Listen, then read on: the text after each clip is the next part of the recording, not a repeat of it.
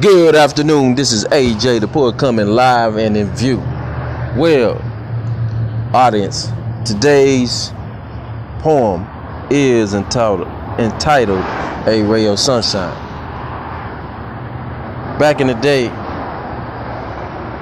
I didn't know that a mother's love and the love that she has for a child meant so much into I experienced life and experienced the difficulties in life and how God has blessed me with so many things.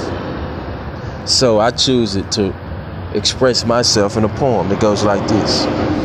A mother's flowers brings about more rain, like love shining down on me, trying to figure out how to face every day. Along the way, I may stumble and fall. It is a day of sunshine that sheds light on it all. Can't seem to fit a mother's love in one day. So I choose to share her love with delicate hands just to let her know I was listening to every word she shared. Scriptures in the mail gave encouragement to a son that was that wished he was near. Thoughtless time spent which always come to mind of a mother's ray of sunshine I will cherish to the end of time.